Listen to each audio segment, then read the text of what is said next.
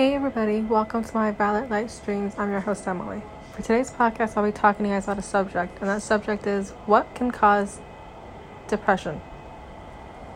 This is a very good question, and there's so many things that can cause depression.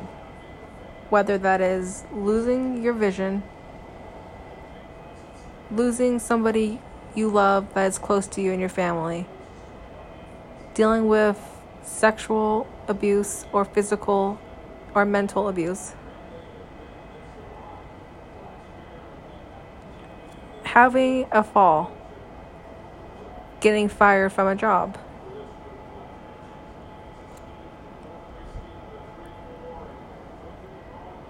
Dealing with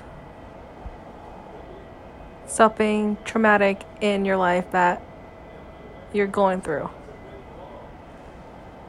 There are so many things that can cause depression.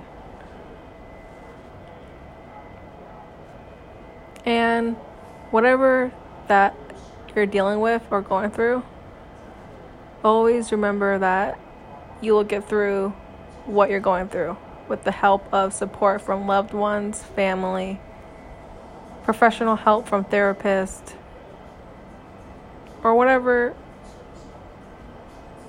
you feel that would help you best. Support groups, talking to a family or friend on the phone, a close friend, doing stuff that would make you take your mind off things,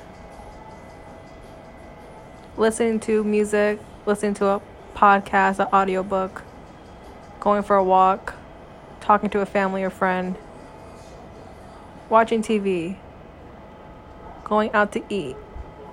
There's so much things you can do to distract yourself from depression. But, again, what are the main causes of depression? Physical and mental abuse, sexual assault, losing your vision, dealing with a death in your family,